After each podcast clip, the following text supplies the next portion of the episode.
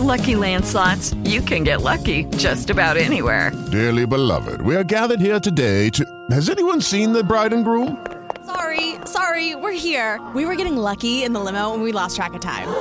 No, Lucky Land Casino, with cash prizes that add up quicker than a guest registry. In that case, I pronounce you lucky. Play for free at LuckyLandSlots.com. Daily bonuses are waiting. No purchase necessary. Void where prohibited by law. 18 plus. Terms and conditions apply. See website for details. Audio Frontier. Ladies and gentlemen, the following podcast is Wrestling Daft and is scheduled for one hour. Yeah, you coming now? Welcome to Wrestling Daft the March, hailing from Larbert, weighing in at 182 pounds. I'm John, host of this show, producer of the main show, and with me, a man who is bigger than the Rock's bank account. That's 320 million and counting. It's Big Alex. Hello. I wish I had 320 pounds in my bank account, let alone 320 million. I know. What What would you do with 300? I mean, I would just imagine having that amount of money. You could buy the XFL. You could buy the XFL. you could buy the WWE. Bloody hell!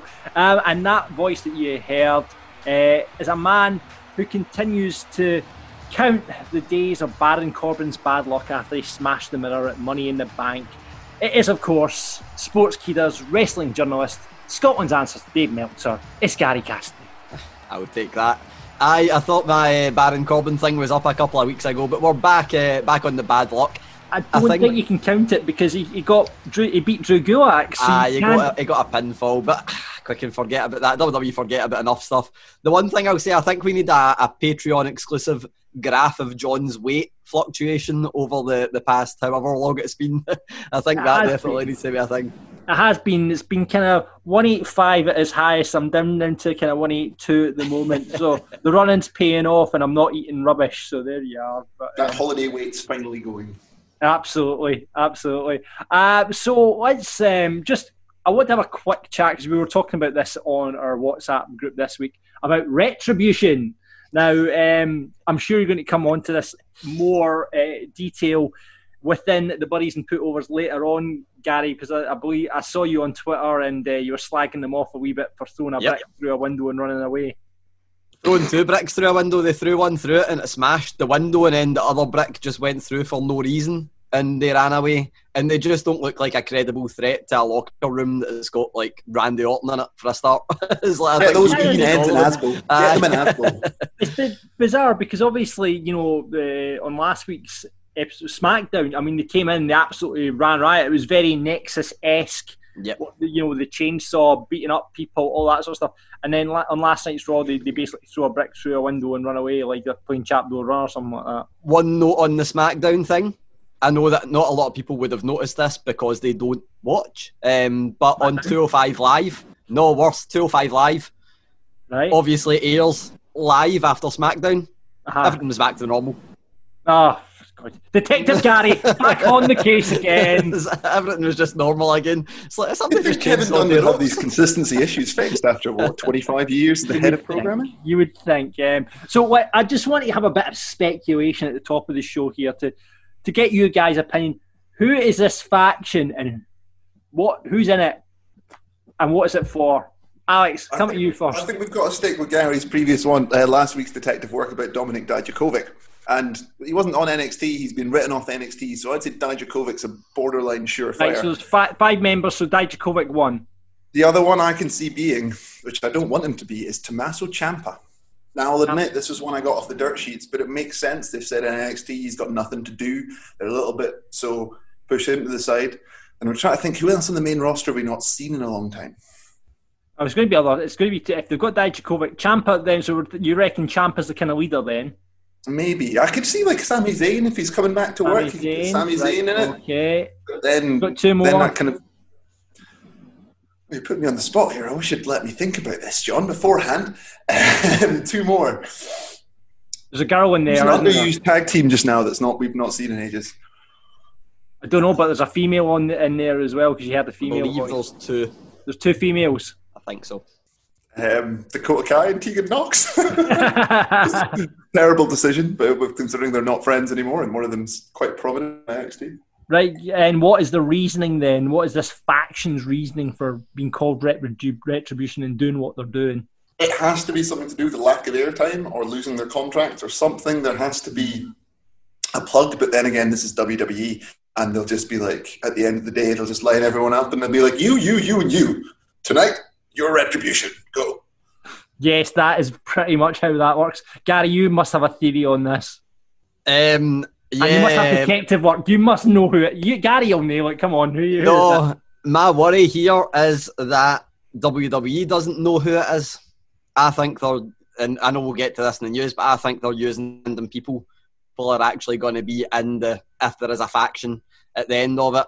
I think they're just using random bodies. I still think Mustafa Ali is going to be the guy in charge of it. It's the only one that makes sense for me. Dijakovic, obviously, for his Twitter stuff, he tweeted to Vince McMahon yesterday a um, static screen with "We are in control" on tiny text, and then deleted that tweet shortly after. Which obviously is, you know, the reason in is because people will see it and then say Yeah. that he's deleted it. Um, but for me, I think I think I've spotted who some of the people that are actually behind the masks right now are, but I don't think they are the people that are in the faction. So It's a shame they've given them such cheap, crappy balaclavas so you can figure that out, you know? And they, they had them and Akira Tozawa's ninja army like in two segments apart last night, and obviously they're dressed similar, so it just doesn't make any sense. Um, but I'm pretty sure that two of the people behind the masks, the women, I think Vanessa Borne is one of them, which there was a Right. rumor that Yeah, she I was saw getting that. pulled Yeah, up. I- yeah, yeah. Uh, and the other one, there's one that seems to resemble Chelsea Green, who Mm. I'd been told that, and I didn't publish this because I, I'm not sure if I mentioned this last week, even so it might be old news. But I'd been told that the, there was a plan last week to debut Chelsea Green on Raw, and they were doing two tapings. Obviously, the debut didn't come, but she put out a photo a couple of days, you know, in- into last week. I think it was like Wednesday or Thursday of her in a new photo shoot wearing new ring gear. So I think they were originally going to debut her, and then maybe they've just chucked her in this faction for the sake of it. Uh, I think also maybe, and I reported on a guy from Evolve signing called uh, Anthony Retro Anthony Green, who I believe he has signed a contract, but is still awaiting, you know, the paperwork to become a proper, you know, has to go through his medical and all that stuff. I think he's part of it, and I think Leon Ruff is part of it as well. Not maybe part of the, the end faction, but the bodies that are involved.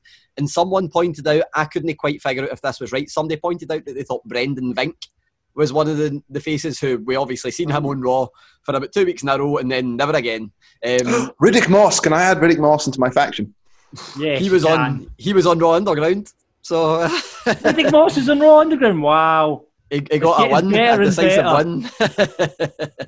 but aye, so I think it's um, and I know we'll get into it later, but I think the that WWE don't quite know where we're going with it, which is worrying because I just keep going back to that Eric Rowan spider. Oh, yeah. Um, I think it is Roman Reigns, Sami Zayn, Bobby Roode, and well, well, let's just say Vanessa Borne and Chelsea Green because I can't think of any females. But these guys have all been uh, away from WWE, WWE because of COVID, and Retribution is against Vince McMahon because he didn't. Maybe it's because they've all had COVID and that's the link. And all these people have had COVID because of WWE and like one of their grandmas has died and it's all Yeah, like a massive absolutely. retribution It's a, it's a retribution against Vince McMahon for not uh, providing enough PPE and uh, social distancing at events. Uh, so that is what I think it is. So there we go. We'll wait and see if that works out.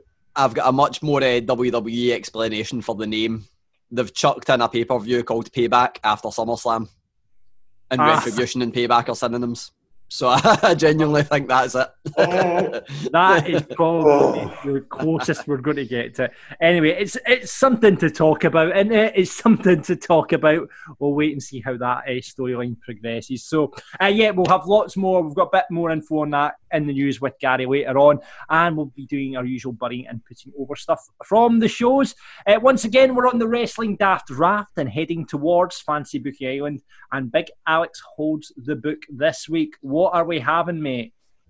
Well, I've done a special one for John since he's such a big, big fan of Raw Underground.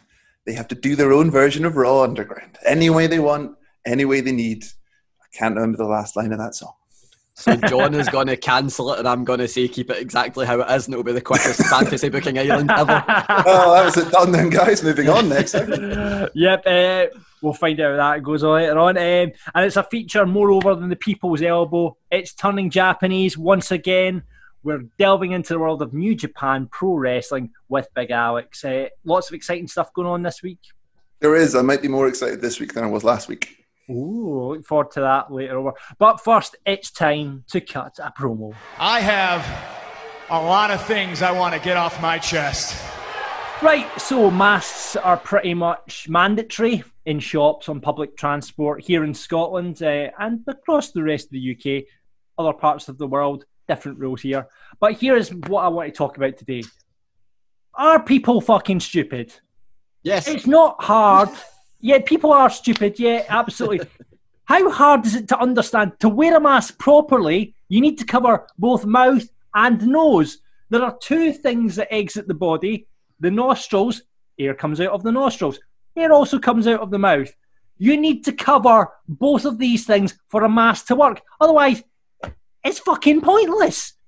Absolutely pointless. You walk into the shops, you go on public transport, and you see these people that are covering their mouth but not their nose. That's not how a mask works. Now, I get it. You don't like wearing a mask, right? It's a bit uncomfortable, but we have to do these things. We're going through a pandemic.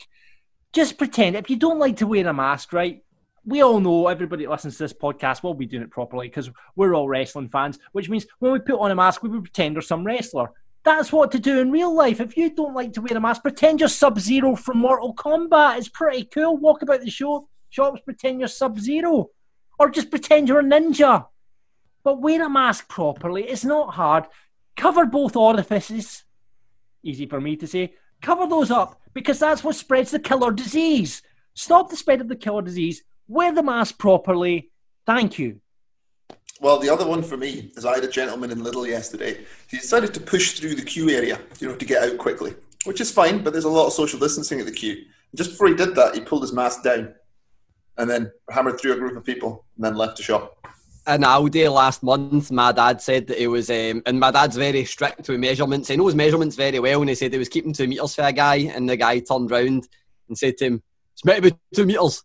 And he was like, I'm definitely two metres away. And I'm about three metres away. And the guy turned around, took two massive strides right up into his face and went, one, two, and shouted in my dad's face. And I'm like, that's the opposite. it's the point you're trying to prove. Uh, if you're having any issues uh, in the supermarket or having any issues with the mask, please get in touch with Wrestling Daft. That's at Wrestling Daft on Twitter. Thank you. So it's that time of the show where we like to separate the good from the bad on the TV shows as we bury and put over stuff from them. Uh, none of us can be arsed doing SmackDown, so we always like to invite one of our uh, marks, fellow marks, to come on the show and be the guest mark to do that. I like and how that you introduce them every week. Yes. Oh, here's the person we got to do the thing we couldn't be bothered doing, John. You're so so gracious. Even though SmackDown has become probably one of the better shows. I know. I would argue. we have to trade up. Um, he is currently at Queen Street Station in Glasgow. He's wearing a face mask, so he might not come over as well as he can. But listen, as I said at the start show, safety first, and he's wearing his uh, face mask properly. It's John McFarlane. How you doing, John? I'm not too bad, guys. Myself. Whereabouts in Queen Street are you, mate? Uh, the, the low level. So low level is Queen Street. Are you waiting for a train? Yeah, aye. So if the train comes during this this segment, we might lose you. You might, but you've got plenty of time. Plenty of time. I, I, what Well, do you want to do? is Do you want to do SmackDown first this week, just Well, in well, case? well, you know what? We're going to do SmackDown first with John, just in case we lose him. Because if he's in the lower level of Queen Street and you go through that tunnel, we've had it. Aye, Uh, if you had it. What's it, John? I need to get your wrestling credentials, mate. Have you got any wrestling credentials you can show off? Have you met a wrestler? Have you been in a ring? Um, I've met quite a few wrestlers in my time. I've met uh, Big Drew, Big Drew McIntyre. All right, good, good. Where'd you meet him? Um, it's quite a few years back. I think it was his his first one with WWE. Um, it was a live show. Met him outside the Radisson. Um, this, the guy was just was brand new, brand new. Nice, nice. Well, listen, that, that's that is good credentials for us. And like I say, we'll get to SmackDown first because I've got a funny feeling you're going to have to jump on a train. You're going to miss the rest of the chat. uh, so let's kick off with SmackDown. We'll come back to the Wednesday Night Wars in a minute. SmackDown this week. Give it to us, buddies and put overs, my friend. Uh, right, I'm going to give these to Barry first. I need to bury this whole retribution angle. I just, I just, I don't, I'm not feeling it. I just think it just, it's lazy booking. I just, I just, I can't get behind it. We're talking about. It seemed to have just thrown something at the wall, doesn't it? Like one week we're like, right, we'll do Raw Underground, we'll do this new faction. Yeah, people will be interested, and it's just like, meh. I just think it's lazy. It's, it's I think it's just lazy booking, and and I don't know. It just when you watch, you watch it, you just I can't get behind the storyline. I just Any, can't. I any thoughts? On, any thoughts on who it could be, John? We were speculating at the start of the show who we thought it might be. I don't. I'm thinking the two females is either Chelsea Green or Vanessa Ball from NXT. Yeah.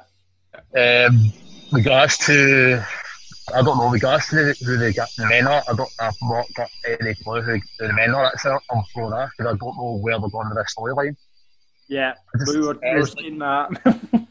Like, it's, I just, it's, it's fucking lazy booking. I'm, I'm just, I'll be honest with you, I just, it's absolutely lazy booking.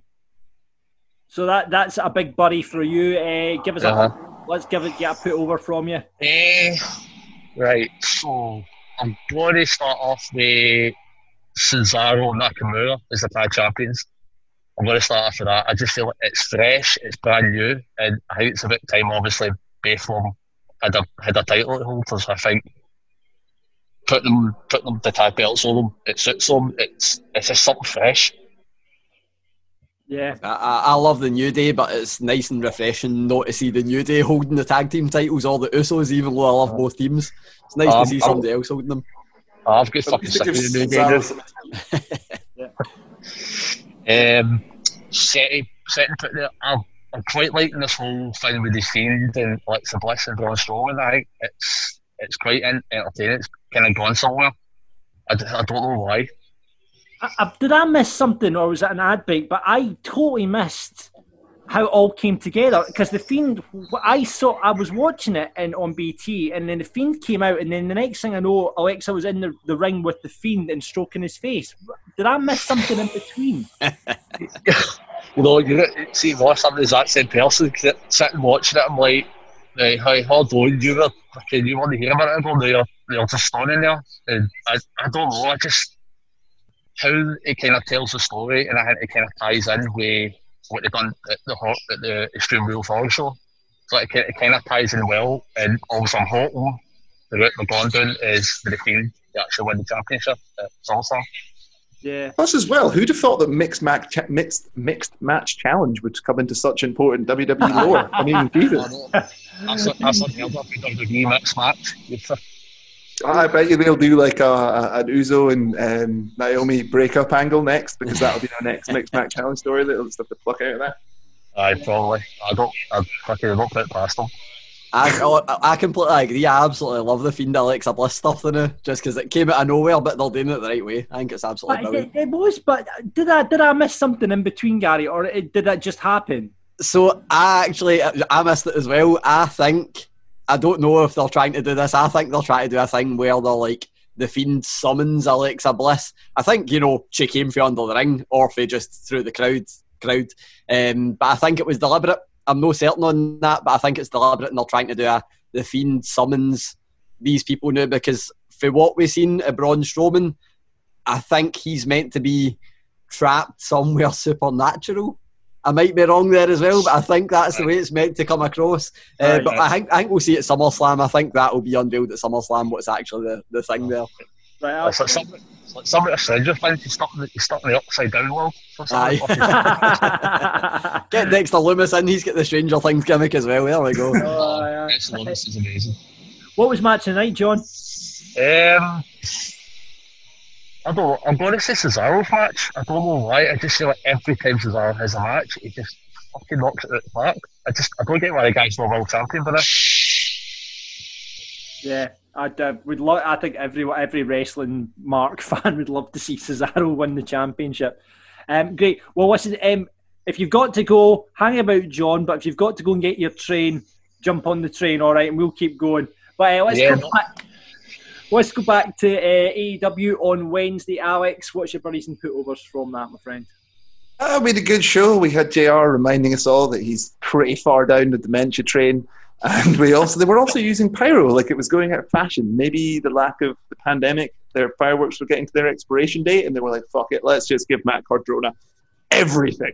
Everything. I feel like uh, I feel like JR is going into the me with Drew McIntyre territory where it's becoming a weekly a weekly thing. a weekly. Did, did you hear him at the start? Like, Mister, Mister, um, I'm going to call him something else, and it's like, Jr. You're live on air. You can't Yeah. say that. You can't say that. He did the same thing with Jon Moxley at the beginning.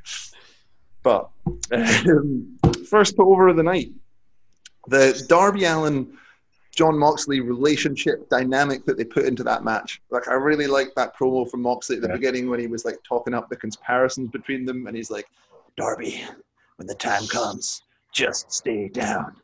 And you know that foreshadowed the match. It was a similar situation to what Taz did with the Brian Cage match a couple of weeks ago, which I quite like this foreshadowing idea that they're doing. Doing, and also I've got- Darby Allin coming out with that cut with Jon Moxley was class. I've got a wee theory on that. I have a feeling we might see Taz turn on Cage at all out and Darby Allin winning the FTW championship. Ooh. That's um, bold prediction, but that's my bold prediction for the start on this one, just in case it happens. All right, well, we'll chalk that one down. We'll chalk that one down to Detective Gary, and he's very rarely wrong. So, uh, spoiler. Um, I'm going to have to be bad this week and take both my berries, although one of them is a bit of a continuation of last week. So, I think I mentioned a couple of weeks ago that it was really good that they tackled Tony not being on commentary that one week head on. And Excalibur wasn't there last week, wasn't mentioned. And again, this week, it just wasn't mentioned, which annoys me a little bit. They've been so good for the consistency, things like that, and that just pissed me off a little bit. Yeah. And Barry number two has to go to the bump man himself, Mr. Sammy Guevara, for throwing a real fucking chair at Matt Hardy. oh, fuck's sake. Oh man, like, I looked at that spot and I was like, "Is Matt bleeding? There shouldn't be that much blood." Because like when Sammy did that cool flip, it was a cool little move. He hit Matt and there was a literal blood spatter. And I read a little bit afterwards, and it was saying that Sammy apparently had got a little bit overexcited, couldn't find the proper chair, and threw like a normal chair at Matt and just completely gashed him open. A lot of people thought that Matt Hardy bladed during that, but I'm it didn't look like a blade job at no, all. If it was a no. blade job, it was the worst blade job ever. Um, but I I then it think it came was out more just trying to figure out chair where all that. Yeah, it was just to figure out where all that blood came from. you know? Aye. And did, did you notice in Matt's promo as well that I'm pretty sure he called Sammy a bum boy, and I don't think you can do that in 2020. I missed that. I think he did. I think he did, and he also had his trousers on from like he was talking about how he's just going to be him, but yet he's still wearing his Hardy Boy trousers from 2003. I'm like, come on, Matt, for goodness sake, change those trousers immediately. Not um, going back to another positive, put over Trent's Mars van. So, um, well, like the minute the minute best friends turned up in that, we knew something was going on with Sue's van, and something did go on with Sue's van. So I was quite surprised when best friends went over Santis because I assumed that Santis need a big win, but it turns out I was wrong. What they need more than a win is a fucking storyline. So um, if you didn't see it, they came out and then trashed up Sue's van and like took in the windows and took a baseball bat to it and spray painted it and stuff. It was it was great. And then we got like the Trent promo afterwards when he's just shouting at the camera like, "Don't touch my mom's van!" So yeah, it was great. sure- And then I would have phoned up my mom and you're going to apologise to her. I love that. I think it was, you're going to apologize on speakerphone or something like that as well. So what, it a, was- what a match stipulation. Apologise to my mom match. Uh, did you notice as well that Trent had cling films wrapped around his midriff as well? Just casual cling film. I didn't notice that. I didn't notice that. Um, match of match of the night, Alex. Had to be that fucking chaotic 12 man tag that JR couldn't even cope with at the start. Good, Like, wasn't it? But but there was a couple of little things that I have to bring up. Is the Dax knee a work or is the Dax knee real? Um, so he posted a photo on social media of him sitting with a knee brace on just before this aired, but I still think it's a work. Yeah, it has it seemed like a work, just so storyline. Aye, I I still Yeah, think just it's so a they could work. have Cage walk off and leave him again and leave Omega again. And how good was Colt Cabana's? Was it called the Chicago Skyline move that he did? When he like had them up on top of the rope, and he just jumps down, and then they like land on his shoulders on the top of the rope. It's class. It's really good. Yeah, no, Really it was a great match. It was, it was Yeah, and Dark Order needed that win to look yeah, yeah, like yeah, yeah, a yeah. force again. The- the- I mean, that Dark Order. Look, anytime I've seen the Dark Order doing the tag matches and stuff, they look great. They really, who was look really. who was the random guy in the shirt? And why was there a random guy in the shirt when they've got number ten dressed for a wrestling match, standing next to the commentary booth? That didn't make any fucking sense. Is this the guy that's called Nine? I By think any so. chance? Aye, Dave Meltzer, I think, gave away the name of him, but I or gave away who Give it away was, the name. Ten because like because I know that they Um, were making a big deal of ten and 10's injured, and now they've got a stand-in guy for ten, and that's what we haven't seen him in the ring. Apparently, um, apparently it's Brandon Cutler that's playing the role of Nine as well. Ah, fair enough. So that's Yeah. well, I mean, he would be a good addition to the Dark Order because of his connection to the Bucks as well. Yeah, Interested Aye. what they do with the Dark Order, what peter out, or how what where they going with it. That's what I want to know. You know, that's where I, I think you know we're going back to talking about long term storylines. But yeah, I'd be interested to see where they go with it. Yeah, I'm interested to see if there is a long-term storyline with that, or else they were just trying to do something more with the Dark Order's character because they couldn't use the Super Smash Bros. gimmick when they first brought them in, and it's just growing arms and legs and arms and legs and Yeah, tentacles and a all lot kinds of people in things. that now. A lot of people in that now. Uh, yeah, I'll move over to NXT, however, and I've got to take my. I'm not using the generally stipulation of one buddy because I've got to take my two buddies this week because the first thing I've got to buddy is the fact that BT Sport missed the first fucking part of the show. I don't know if it was WWE or BT Sport, but they must they missed the first 17 minutes of the show. I believe it was WWE because India had the same issue we did, and I believe one of the South American countries had a similar issue as well. So I think it was WWE's fault this time. But BT Sport are to blame for putting up the due to recent uh, what was it? Recent events come to light. Recent events. Aye, and it's like there's been nothing. The only thing that happened that day was Marty Jannetty confessing to murder, which I guess is something That changes the entirety of NXT. um, but yeah, they missed the first. seven- So I was like, all right, okay, fair fair enough. But um, yeah, that was a bit rubbish. Uh, so move on to a, a, a put over now. Now, last week I was here. I was a bit worried about Ridge Holland. I thought he was too green. I have to say, I was really impressed with him. I thought he was really. I was sitting going, "Ah, he'll be rubbish," but he was really good in the ring. So I Yeah. take that totally back. Um, he looks like a he looks like Vince's dream wrestler. Um, you know, I can see him being up to the main roster fairly soon, but he, he looks like, and he was really good, I have to say. So, apologies, Reg. Don't kick my arse. Uh, I might have mentioned this last week, but when I was down at Blackpool, that is like literally Triple H and William Regal were sneaking it into every media op they could to praise how you know how much he was just doing everything he could to make sure he was the best he could be for his debut. And that was he ended up like being aired in the crowd at Blackover at Blackover uh, Takeover Blackpool.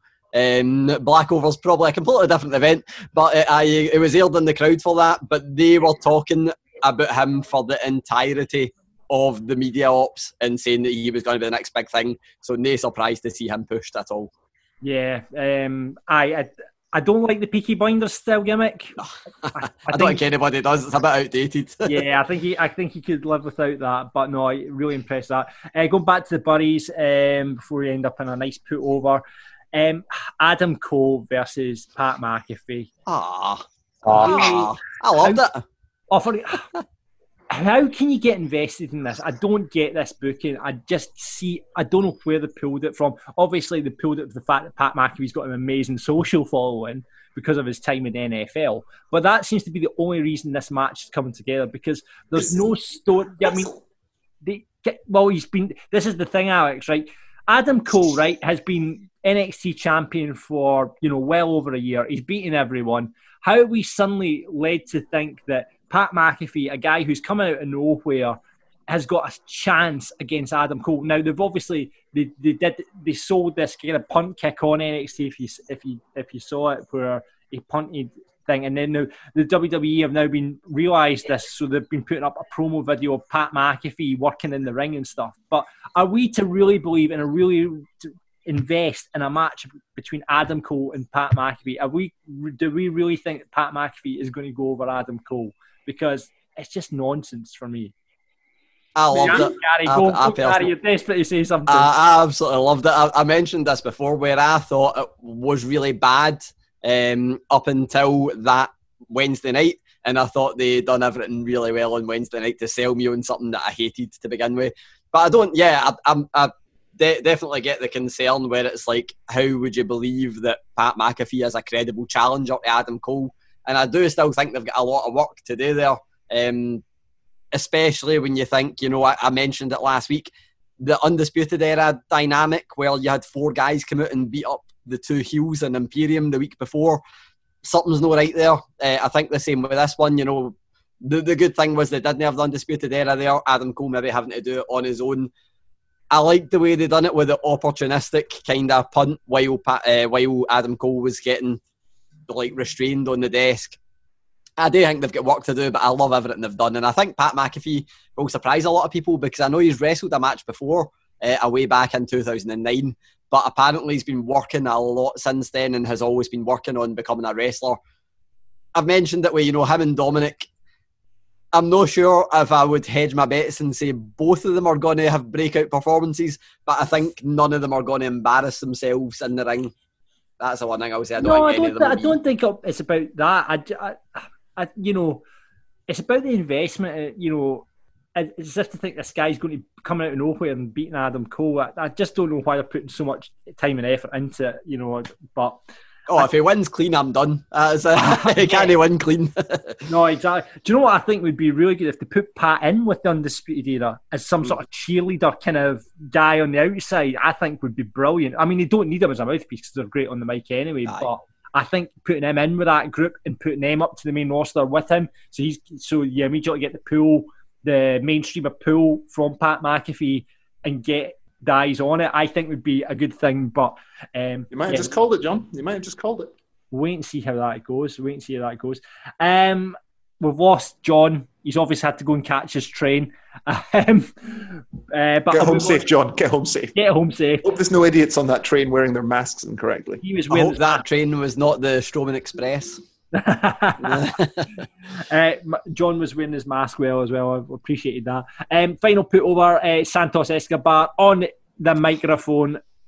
Outstanding, great promo work. Um, loved the whole attack, the Legado del Fantasma attack on Breezango. Really looking forward to, to that match when it happens and Breezango's entrance as always. Uh, special mention, however, to Kyle O'Reilly's hat as well. That that just needs to get mentioned in the, in the putovers as well. So, um, yeah, decent enough show. Uh, lots going on. Building obviously to take over. Um, but match tonight has to be. It was never going to be a bad match. Imperium versus uh, Undisputed Era. Um, you know, how are you going to get a bad match out of those teams? Uh, so no, crack, cracking quite enjoyed NXT. I don't know if it was as good as AEW, but I mean, certainly ratings wise, it got pounding, didn't it? AEW was definitely the better show for me, I think. But I think like it's been the same the past few weeks. Even looking at what was advertised, it was always going to be the case that AEW would come out on top. Yeah. yeah. Well, they've been in a bit of free fall since the Keith Lee Adam Cole week, and you know it's going to be difficult difficult for them to maintain that kind of hype from that Adam Cole Keith Lee Championship Unification match. Yeah. Uh, right. Okay. Let's move in on to last night's Raw then, Gary. What we got?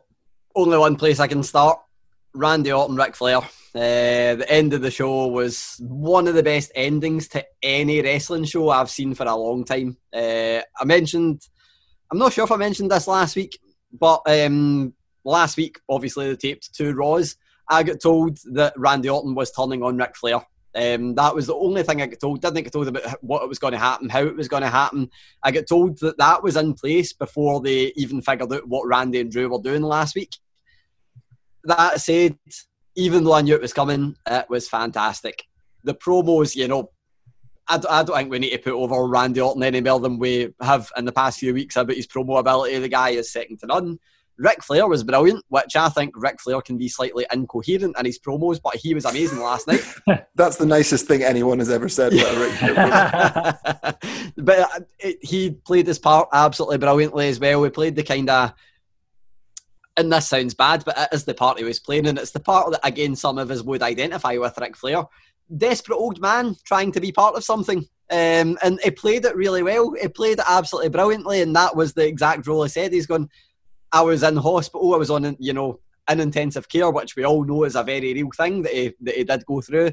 He said, "I'm trying to cling on to Charlotte Flair for for you know my own personal gain, trying to cling on to Randy Orton because I just want to be part of something really nice."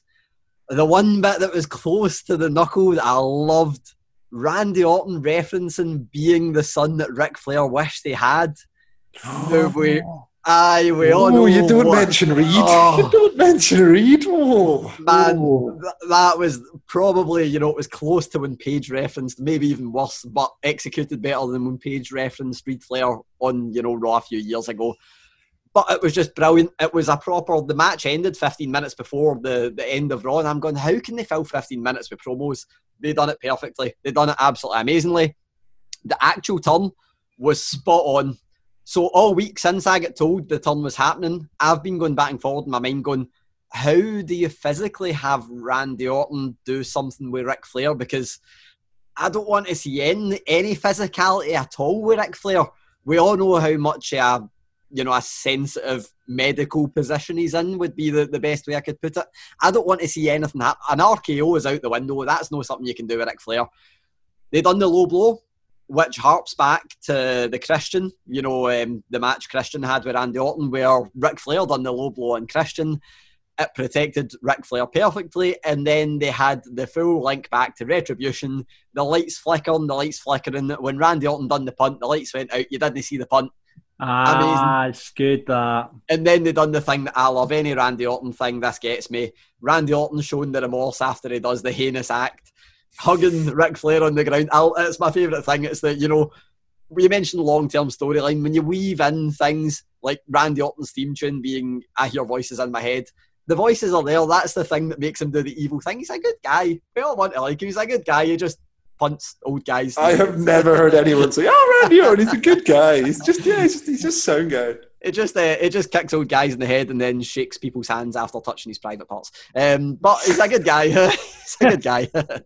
No, I mean, I, I think that you know we've we've talked about it on this podcast. This is the best I think Randy Orton's ever been. Just incredible, incredible. I, work. I mentioned it earlier. I think he's the best heel in wrestling right now. A few people had said MJF. I think Randy Orton's working on a different level, and that's not taking anything away from MJF. I just think Randy Orton is untouchable right now in what he's doing. It's this different type of heel heat, isn't it? The, the, Aye, aye. MJF's got pure arsehole heat, but it, I, it, Randy Orton's got this whole psychological thing going on, which is really, really good. Uh, so, yeah, putting over that, what you burying, mate? I just mentioned Retribution. I don't think I could get through these berries without mentioning Retribution. We spoke a lot about them earlier, so I'm not going to go over too much old ground. Um, the one thing I'll say is I do want to like them. They're the kind of faction that I should love because I love Nexus. I love all this, you know. We spoke about it last week with Fantasy Booking Island. I love invasions. Invasions are like one of my favourite things in wrestling. This is really poor. This is not an invasion. Um, I mentioned this on Twitter that I feel like they are being portrayed as like hoodlums or scallywags or whatever you want to say. Scallywags. Aye. It's ASBOs, give him ASBOs. That's that's the way that I, I, I would have to describe them the- because they're they're not intimidating in any way. When you think of who is in the Raw locker room, this group of five people chucking two bricks through a window just doesn't do it. Especially when you chuck one brick through, it does the trick, and then you chuck the second brick through for no reason. Um, and I mentioned that, that, and this is obviously me being facetious, but it's no far off what they're doing. Oh, what are they going to do next week? Cling film the toilets, put like dog shit in a bag on the doorstep and ring the bell, or, or phone WWE headquarters and ask for Seymour Butts. It's just they're acting like teenagers. It's no working at all. It's absolutely terrible, and it's just no doing it for me whatsoever. See if it turns out it is teenagers and it's like all the 19 year olds graduates from the WWE Performance Center, then totally okay with it. It's the AEW demographic coming to uh, get retribution from WWE. They're like, how do we get this demographic? We literally feature them in the show. Oh, Genius. The other Berry, I'm, I'm also putting another Berry, What but are it's you the taking? quickest No, one. no one's using the GLS this No. week. But it's the quickest No, ever. week. I mentioned the continuity of SmackDown, the fact that they had 205 live on straight after made no sense after somebody changed on the ropes. The Hurt Business just were not involved in Raw Underground whatsoever. Shane McMahon was just back there pretending nothing had happened and Raw Underground was back to normal. so, just didn't make any sense. Just absolutely terrible. And did they not film two weeks of Raw last week? Yeah, it was filmed last week, so it doesn't make any sense. It was filmed immediately after, so I don't know why. But I, I do think before I, I my, my last put over is just a name. Um, but before I put that over, I'm going to throw a wee honorary one in. The fact that they did listen a bit with Raw Underground rather than having female dancers they had a female destroy people on the show. That's progress for me, so I'm happy to take that. I know they filmed it late into the night, so maybe they saw the reaction to what had happened during that and changed it on the fly, and that's why it went late. Um, but the final put over for anybody watching the Patreon, you'll probably know what I'm going to say. Dominik Mysterio. That guy, Seth Rollins, put in a promo that he had to pay his dues, sit at ringside and pay your dues. Man, if there is an intensive course in paying your dues, Dominik Mysterio done it last night because if anybody's watching the Patreon, they can see the photos that are behind me. The guy just took one hell of a beating with a kendo stick, and I really don't want to know what his shower felt like this morning because that would have been horrible. Ow, ow, ow. Um, no, again, I'd, like I said last week, I'd like to see him getting a wee run before we see him at SummerSlam against Seth. Um, you know, maybe I thought they might have went the way of Samoa. If Rey's obviously out of contract and isn't wrestling just now, they might have went the way of putting Samoa Joe in with them. Or, but no, I, I, I think it'll be a really interesting match, and it'll be interesting to see at SummerSlam. But again, we'll see how it.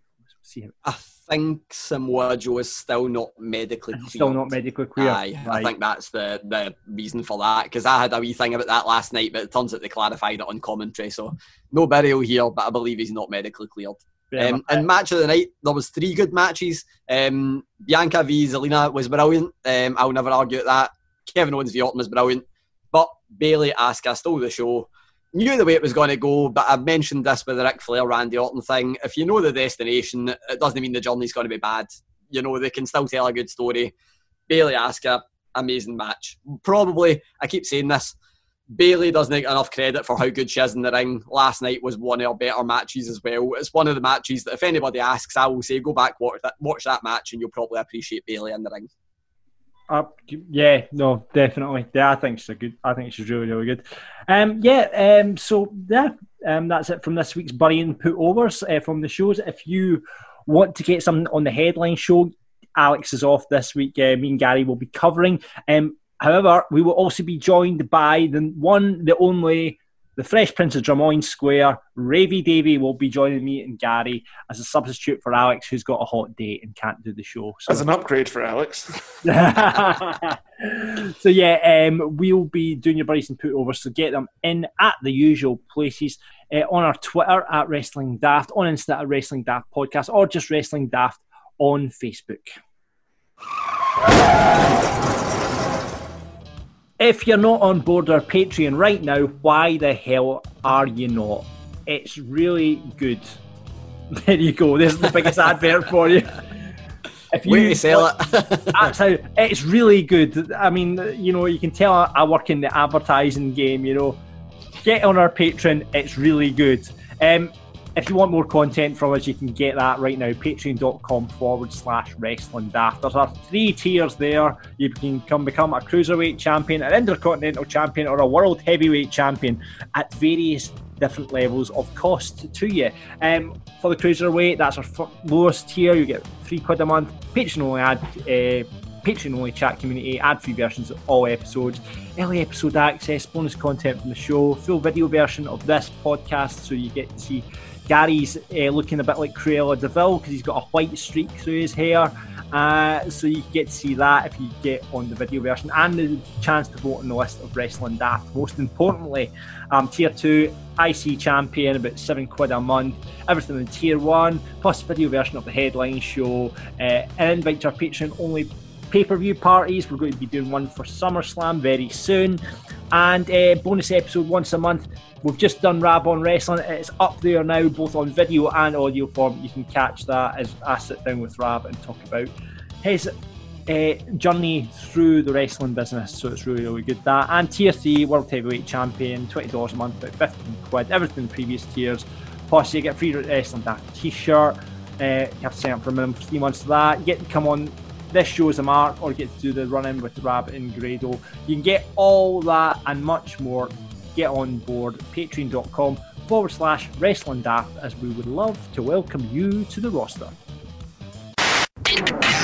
Judy was boring. Hello. Then Judy discovered chumbacasino.com. It's my little escape. Now Judy's the life of the party. Oh, baby, Mama's bringing home the bacon. Whoa. Take it easy, Judy. The Chumba life is for everybody. So go to ChumbaCasino.com and play over 100 casino style games. Join today and play for free for your chance to redeem some serious prizes. ChumbaCasino.com. No purchase necessary. Void where prohibited by law. 18 plus terms and conditions apply. See website for details.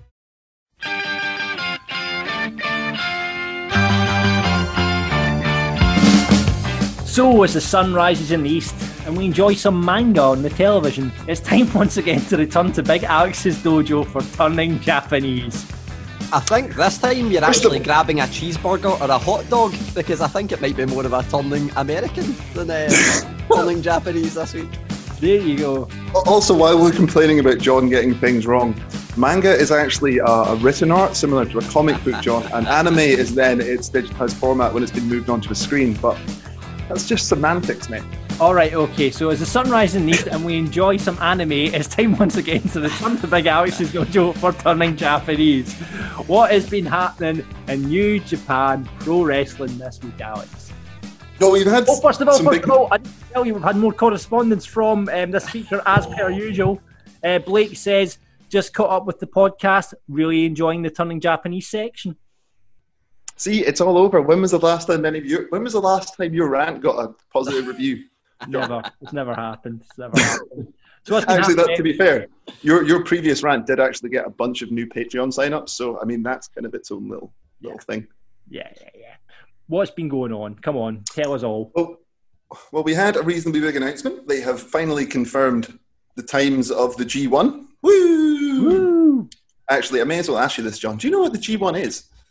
It is a tournament where they wrestle for a belt. Not quite, but you got the first part of that right. right. Okay. Um, do you know where the name comes from, or can you guess? The G1 is for the glorious one.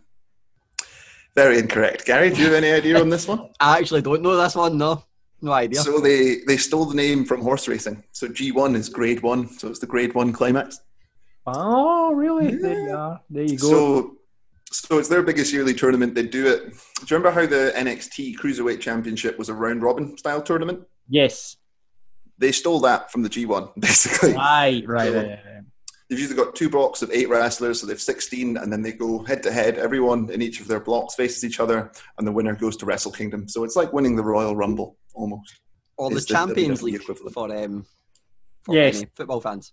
Or the League Cup in Scotland. That's where they must they must have stole it off of the G1 as well because they changed the format of the League Cup in Scotland. But yeah, continue. I only meant in wrestling, John. and I only meant WWE that one specific time. Um, so we're kicking off in the middle of September on the 18th and closing on October the 18th at the legendary Ryogoku Stadium. So we're all very excited for that. It's nice to be a date because we were all just left wondering for a while. So this week as well, we had the debut of New Japan Strong, which is their new American television show. Did you watch that, John, or did you just patch it? Uh, I missed that one. Sorry. I stayed up and watched it. Yeah, go. I thought it was it was really good. They stayed very true to the product, so it was very New Japan style. They even had the American wrestlers doing adverts for Japanese products in the middle of it, which I thought was hilarious. Um, they've maintained Kevin, Kevin Kevin Kelly on commentary, but my one complaint was I wasn't a big fan of Alex Koslov. It was their kind of secondary color guy. As normally on the main shows, you've got either Rocky Romero, who's very vibrant, or you have Gino Gambino, and Gino Gambino is just an Australian man who makes it sound like it's Aussie man reviews. Fucking hell, mate! It's it's hilarious. I actually love him. I think a lot of people hate him. But I was really him. surprised they didn't use Rocky Romero because he's in the States. Yeah, and Rocky's like. Yeah, and Rocky's like Rocky's known as the guy that he's like the go-to between a lot of the American talent. Like he's the first person they meet. He's very much their ambassador. So not having Rocky on the show was a bit of a surprise. But this is me just clutching at straws. It was just really good wrestling throughout the night. I thought the Karl Fredericks versus Kenta match was great. It was just Kenta kicking the shit out of Karl Fredericks. And big up to Kenta for having a similar kind of lockdown crazy hairdo as I do just now, which I thought was quite good. So I'm on you, boy Kenta. And um, friend of Wrestling Daft, Tama Tonga, had a strong showing. Oh, of course. Tama, Tama was very good. Tama was very good. So, like, um, all four matches were really good, actually. I was a big fan of them all. And I think all the right people won. So, next week we have Um, You're Jeff only saying that because it was all your predictions that um, won. Well, it's because it was the right people to win. If you look at the semi-finals now, you've got Kenta versus Jeff Cobb, which will be phenomenal because it'll be Kenta trying to strike a big fucking Hawaiian man, and then you've got um, David Finlay versus Tama Tonga. So it's their kind of new up-and-coming American guy versus one of their most established stars. So it should be really, really good and lead to some really, really good final as well. And we'll they've announced a tag match as well for next week, so it'll be interesting to see how they flush out the show once they've finished these seven matches of the tournament. Well, What's your homework for next week then? Because obviously I do it every week. Well, your homework for next week is to watch New Japan Strong from last week and tell us all about it. John. You can pick your favourite match from that. It's Right. I will do that. I'll do that. So thank you very much once again. And from this feature, it's once again sayonara. I'm afraid I've got some bad news. Bad news. Bad, bad, bad, bad, bad news. It's the wrestling news with Gary Cassidy. Did you notice that John added some faces to that this week, which I thought were great? That's the perfect way to sell the Patreon. Need to watch the video to see those faces. Absolutely get involved. Patreon.com forward slash wrestling daft. You can see the video version of this very here podcast. So, what has been happening in the world of the wrestling, Gary? I believe that Meltzer is trying to say that they're using stand ins for retribution, like we talked at the top of the show about. Yep, my favourite wrestling journalist of all time, of course, um, because he has sourced me twice. Um, but he has essentially said the same thing that I mentioned at the start of the show, uh, where retribution, I don't think the people that are actually on screen right now are the people that, if they ever get unmasked, will be the people that are unmasking. So he essentially uh, said that the speculation that is kind of leading right now as to who is under the masks, Vanessa Borne, who was mentioned earlier, Chelsea Green, as well mentioned earlier, and also Ricochet and Cedric Alexander. They were on Raw last night. You never know, they could have been in the two segments, but he said that no one had to actually bother trying to figure out who it was because they won't be the final members.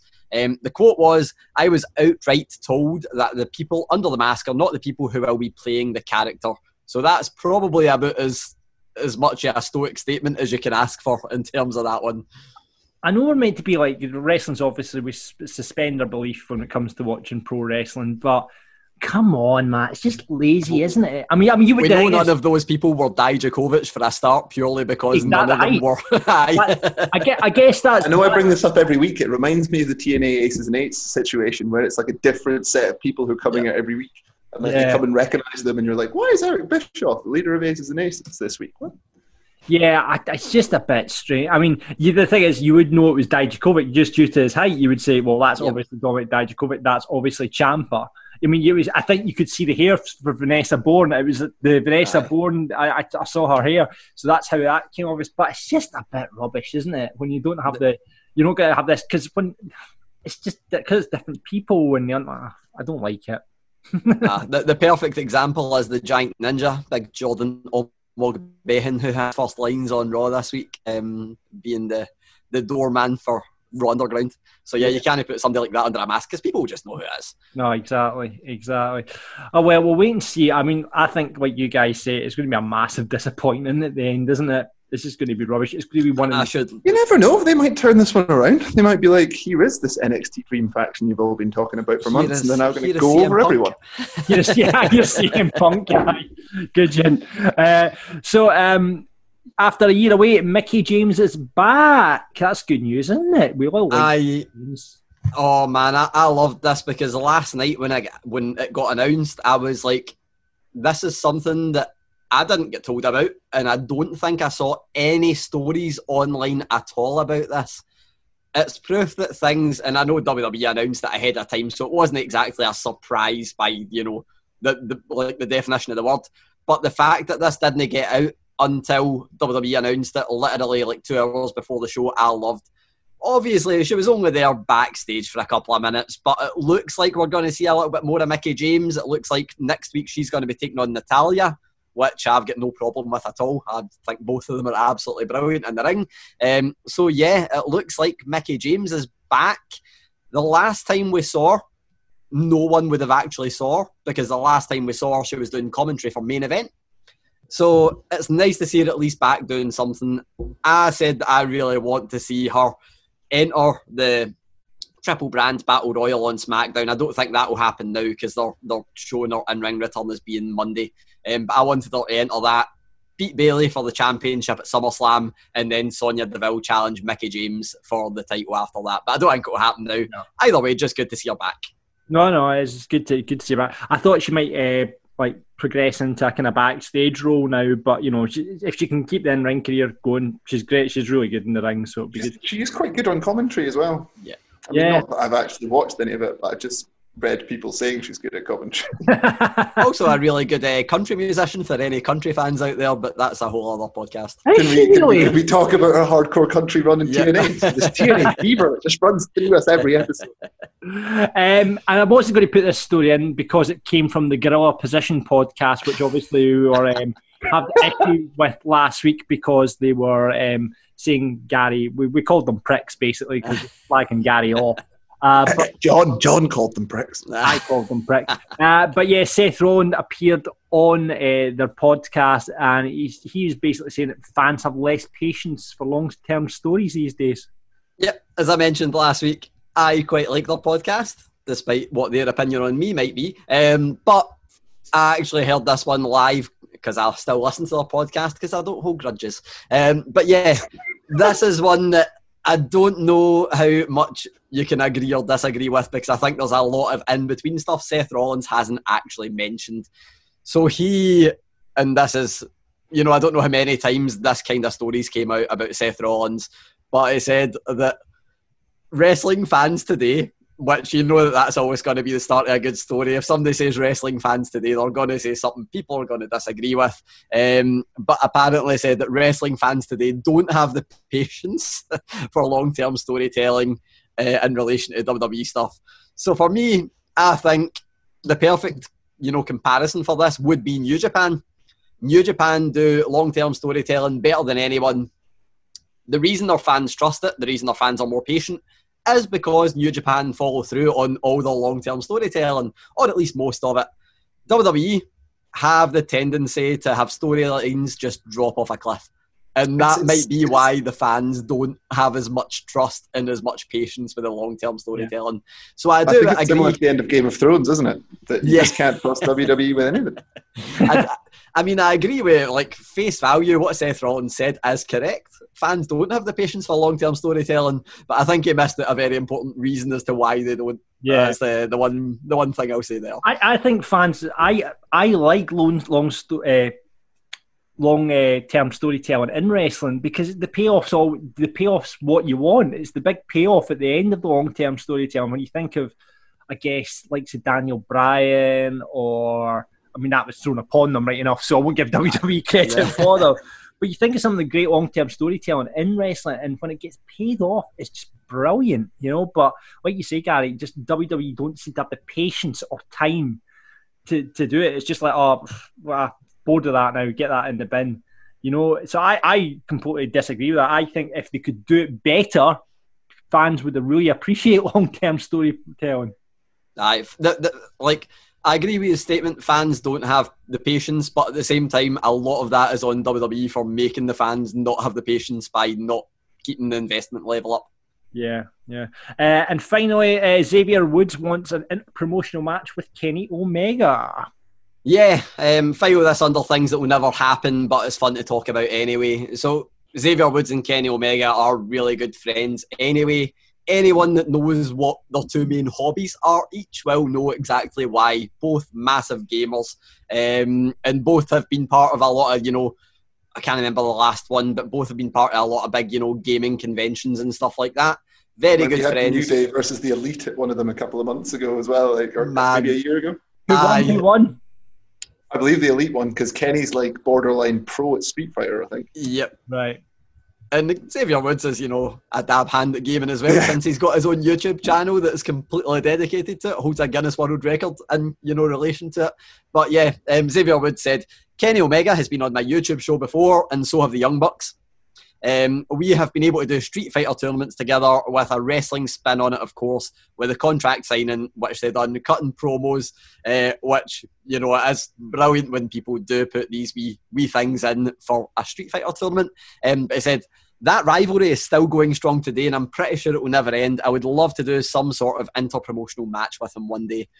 Probably never happen, but it's a wee interesting thing for you know reporters to report on and fans to just be like, Yeah. oh yeah, that would be cool. Yeah, but it wouldn't be. If it was going to be an inter-promotional match, you wouldn't want Xavier Woods, Kenny Omega. You'd want Rollins Omega, wouldn't you? That would be the one for me. For me, it probably would be New Day versus the Elite. I think that would be an Yeah, amazing. really? Aye, I think that would be because just the amount of content you'd get on like being the Elite and, and on actual like both programming afterwards, uh, poking fun. I think would be absolutely brilliant. Right, okay, okay, let's put you on the spot. The one in inter-promotional match, WWE versus AEW. What is the one match you would like to see if this such a thing happened? We should do a whole episode on this because it'd be great. But I'll come to you first, Alex. If you could have one AEW wrestler versus one WWE wrestler, what would you be having? Right now, I want to have Cody versus Triple H.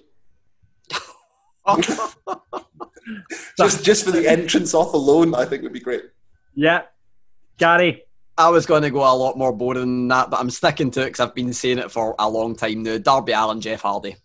Decent shout, decent shout. For me, just for the promos alone, MJF versus The Miz, I think would be very good. I think that would be money.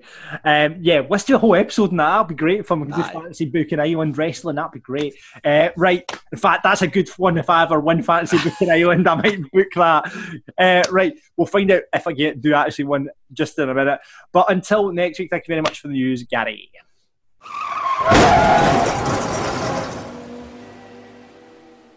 Ah, so welcome once again to Fantasy Booking Island.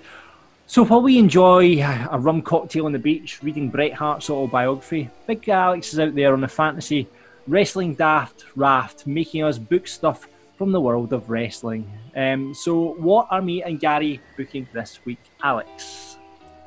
Everyone's favourite new segment, Raw Underground. Feel free to rename it as well, actually. You get extra points for that. Yeah, I wish I. Right, okay, okay. I'm taking that aboard. You didn't say that, but I'll, I'll, I'll think of something as we go. Um, right, okay. Uh, so what are we doing? Just we're all to just do anything with it, then, are we? It's free. It's free reign. It's it's DIY Raw Underground. Right, okay, okay. Right, so let's decide who's going first in the usual manner, which is a flipping something that's close to hand with Gary and calling heads or tails. I'm You meant to bring the badge back, but it's a coaster again this week. It's a- okay. See Uh, consistency. Gary has consistency. Yeah. We asked I'll for a coaster. We got a coaster. I'll go for a heads on the coaster, whatever that is. He's actually flipped the coaster off mic here.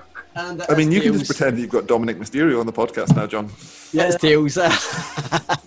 Right, t- Tails, what do you want to go first or a second, Gary? I'm gonna go first. I'm gonna go first because I've not got much confidence in this because it's not so much a booking as a bit of a moan. But um, but I'll go first. Aye.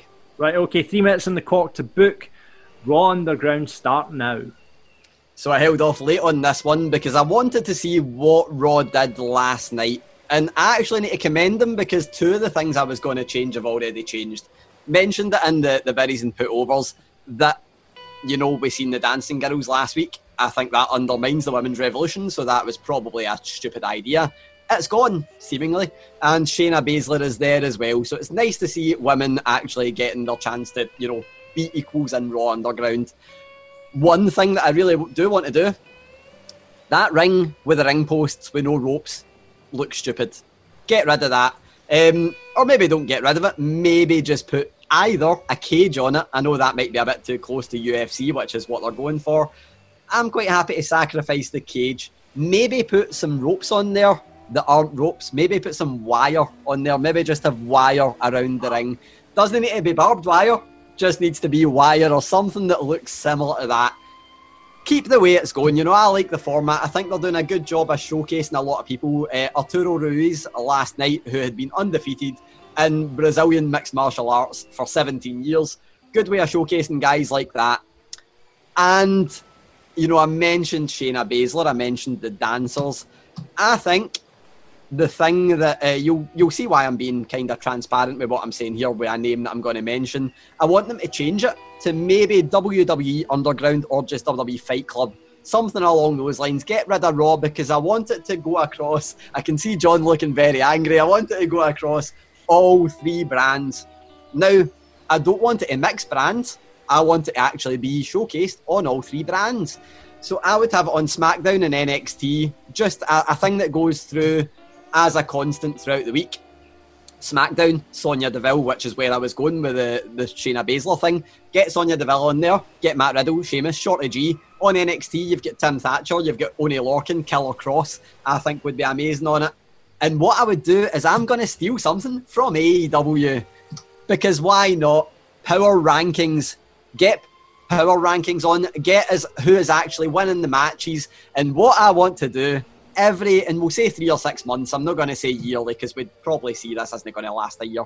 Every three or six months, we get a pay per view or a network special. And it's a 90 minute tournament featuring everyone with the highest rankings for Raw, SmackDown, NXT, and the winner gets whatever they want. You know, whether it's a title shot, whether it is an actual belt, maybe call it the Universal Fighting Championship just to take a wee pop shot at UFC. Um, but either way, they get something. I've not decided what that is yet. Maybe it can be a title shot at you know one of the main titles. Maybe it is a belt that goes through all of these eventual. If you keep going with this showcase, goes through them all. But yeah, I think it's good overall. So a few wee tweaks, and I think we're there.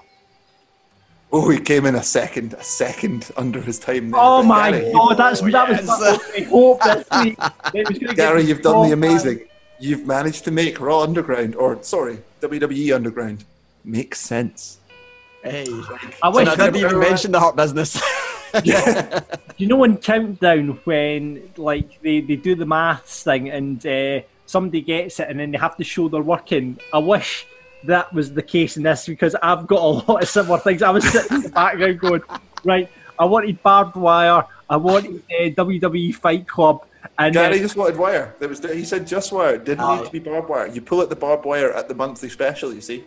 right, okay, I wanted barbed wire. Right, okay, Terry Funk right, comes back for a lot- one-off match. a lot of my, a lot of the things I'm about to say you've just heard from Gary, but here we go anyway. Start the clock, Alex. So yeah, let's change the ring up as Gary said. I mean, for me, I would have just got shot of the whole thing altogether, but that's not how we're playing the game. Um, if we are playing the game, this is how we're going to do it. We're going to change the ring up. We're going to put barbed wire around or some sort of fight pit like we had on NXT. Um, like Gary says, it's going to be a bit like UFC then, but that's what they're going so for. So what the hell? Um, and that will get the eyes in the audience. First thing that needs to happen, you know, we we're living. Basically, this has been popped in a, a middle of a show, which you know wrestling's meant to suspend our belief. You know, we don't know it. We know it's fake. We know it's fake. But you need to when we're going into a shoot environment, we need to make that shoot environment seem as real as possibly it can. So I get why they're doing the quick camera cuts, but they shouldn't be zooming out. They should be way back so it looks as shoot as it possibly can without going in close and actually seeing people not hitting with punches and stuff. There needs to be colour in there. There needs to be shots of people coming out of the ring covered in bruises, scrapes, scraps. There needs to be all of that um, to make it look like more of a shoot environment. And most importantly, needs to be rules because there doesn't seem to be any kind of rules. It's like Shane McMahon, you know, I've not seen last night's Raw, but Shane McMahon was jumping in saying, That's it, he's over, it's over. The referee needs to rule this. The referee, it needs to be taps, it needs to be, right, that's how it works. You need to tap someone out or, or, or, or knock them out uh, because Shane was just jumping in in the first episode and dragging people off, saying, hey, he's had enough, he's had enough. So there needs to be rules to make this more of a shoot environment and make it stand out from the rest of the show. They need to build stars, and that's the good thing about Underground. They need to build stars from it, and they need to look existing superstars look good, like they did with Ziggler. That's the part I really like about that. So let's use these stars and make them look hard as fuck. So when they go up to the main roster, you know we can build something from there. Get the music in the bin. The music, get that in the bin. The the royalty free music that they uh, got from some website. Michael some- Elgin's theme tune last night. Was it Michael? Get Michael the- Elgin's Impact theme tune last night. in the bin. And you know what? Get Shane McMahon in the bin. I know why they put Shane in there to get eyes on it and because he's a name. From day one, this should have been set up as a gimmick for the Hurt business. You know, they, they brought Hurt business in last week to rule over, over it. It should have been set up from day one that they were running it and running a promotion inside the promotion because they are going to get put over so much and it would have done Bobby so much good if he was just bossing it because it puts him over immediately as hard as fuck and gets him running over the main roster without you know so you can put him in a match with Drew because he's looked hard as fuck uh, in uh, Raw Underground. So yeah, that should have been from day one without Shane being involved in it. Um, and what I would like to see going forward is an almost like an invasion angle. So you're building all these stars in Raw Underground, and if we are going to have Shane McMahon in it, Jordan Omageb, I'm trying Omagbehin and Dabba-Kato, put them bossing it, and I've run out of time. But they go up to the main roster with Shane McMahon uh, as their manager and just run over the main roster and build them up on Raw Underground, or as I would call it, WWE Fight Club. At least John, between I actually quite like we- it. I have, I, have, I have two comments. One, you're getting rid of Shane McMahon, but then you're using Shane McMahon to put over talent. if we are if we are going to have to have him on, this was going back and rewinding the clock. I we would have had it as hot biz, but if we are going to have to be, be, grin and bear it with uh, Shane, at least use him like that, and then bring these uh, two dominant forces up onto the main roster because they would, you know, you get to an angle where they're just battering everyone, and you know, then bringing them up onto the main roster to run riot on the main roster. The good thing is But I between the did two like- is none has mentioned Brock Lesnar. True. Uh, True, true, true. Well, the one the one thing I did like about John's was he gave it an origin story. Like I like the way you were talking about it should have been built around the Hurt business, and it was like MVP running a promotion within the promotion. That would have made a lot of sense. Yeah. But we have rules here, I and went- the rules go that John broke the rules, and so John has to be disqualified. And so Gary's sensical version of WWE Underground is this week's winner. I'm afraid. I like how I won based on rules when we're talking about something that has no rules. that was, that was my that was going to be my other comment on John's. So my, my ruling was going to be that you were actually going to win, and the reason John was going to lose was because he wanted rules. Why do you want rules? Surely it protects the stars. Because Shane said they had enough, but it didn't mean they had enough. Okay, well, well done, Gary. As always, beaten again. I am on such a losing streak. I feel like Heath Slater. anyway, to get you guys to book Retribution next week, that's all I'm saying. We all know I'm just going to have it. It's going to be aces and eights. It's going to be aces and eights again. That's all it's going to be. So there you go. That's it for this week's show. Please rate, review, and subscribe on Apple or wherever you get your podcasts. Um, myself and Gary will be back on the headline show this week while uh, Drab and Grado are off their back 21st, so week after next. Uh, but we'll be here on Friday, and we're joined by one, the only Ravy Davy. Um, he'll be on to kind of co-host with us throughout it, and we'll also on the retro review. Remember, do your homework. You need to watch WrestleMania six um, this week. But uh, Tom Campbell from Cultaholic will be joining us to pick out a pay-per-view on that. As Alex goes, Are you allowed to say alternative British po- wrestling podcast names on your podcast, John? Oh, I'll let them off. They're good lads over at Cultaholic. Can Uh, we? Uh, can I bring in a bit of continuity? I think I mentioned last week how the last ever show uh, that I seen Evilise at before AEW had came calling was Source Wrestling, and Govan Ravy Davy was also on that show, and I believe it was the guy that was standing at the end of the night after a Royal Rumble as well. There you go. So Ravy Davy will be on chatting to us. Uh, we'll talk to him about stuff that's going on with him, and also he'll just be chatting wrestling with us. Uh, list of wrestling daft this week, Gary. I'm going to hand the baton back on to you. I think I'll get Ravy Davy to do some as well, but we're going to be talking as voted for the- by the listeners. It was 21 years since the debut of Jericho in WWE. Now I gave the listeners the option to either vote for the best moments of Jericho or the best debuts in wrestling, and they went for the best debuts in wrestling. So we're going to be talking about the best wrestling debuts uh, on the list of wrestling daft this Friday. We're also going to have Tama Tonga on the show. Talking to Gary, um, so that'll be really cool. And we want you to remember we asked you last week what's the best wrestling rumor you've heard, so we want to hear from you on that as well. So get on board with us on Twitter at Wrestling Daft and give us all those. Thank you. very I was hoping it had been uh, 21 years since the Montreal Screwjob. Oh no, yeah, yeah. I meant I was up. Uh, Alex, you're not going to be here. You're on your hot day. Um, good luck with that, by the way. Uh, what's your favourite wrestling debut? I thought you were going to say what's your favorite wrestling rumor, and I was going to be it's always the third man was Mabel. Um, wrestling debut, you see, I think it's it's hard to look past the Jericho one for me. I know that's a total cop out, but it is just one of the best. Yeah. Don't worry, folks. I'm going to look past the Jericho one. Yeah. I've got one in mind that ain't the Jericho one. right, well, we'll find out what that is. Jericho's number two, though, yeah? maybe three, maybe three. We'll see how that goes out on Friday. Remember, get on Patreon. You can hear the see the video version of this podcast and get loads of other stuff up there, including our new bonus episode, Rab on Wrestling. Patreon.com forward slash wrestling daft. Boys, thank you very much as ever. Where can we get you on Twitter, Gary? Um, I am there as Wrestling Gary, which, of course, if you're on Wrestling Daft, just take away the last four letters and stick in Gary. Are you streaming for AEW and NXT on Wednesday night? Most likely, yeah. I'm on Twitch as Gary Talks Wrestling, and I go live for about half an hour before any wrestling shows. Yeah. So, um, and uh, Alex, again, once again, good luck on your day. Okay, John, now it's if you've really just made this fucking awkward. What's her name? What's her name? Where did she cut that bit out, John? What you can she cut look that like? bit out and you can cut What this does- segment out. Thank you very much. and stay tuned to next week's Wrestling Daft the Marks to hear more about how Alex's date went. Yay! Until next time, keep marking out. Audio Frontier.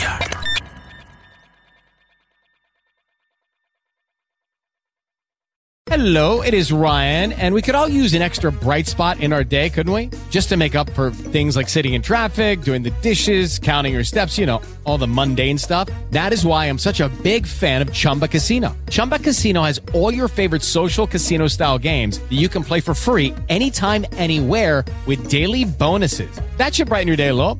Actually, a lot. So sign up now at chumbacasino.com. That's chumbacasino.com. No purchase necessary. Group. Void were prohibited by law. See terms and conditions. 18 plus.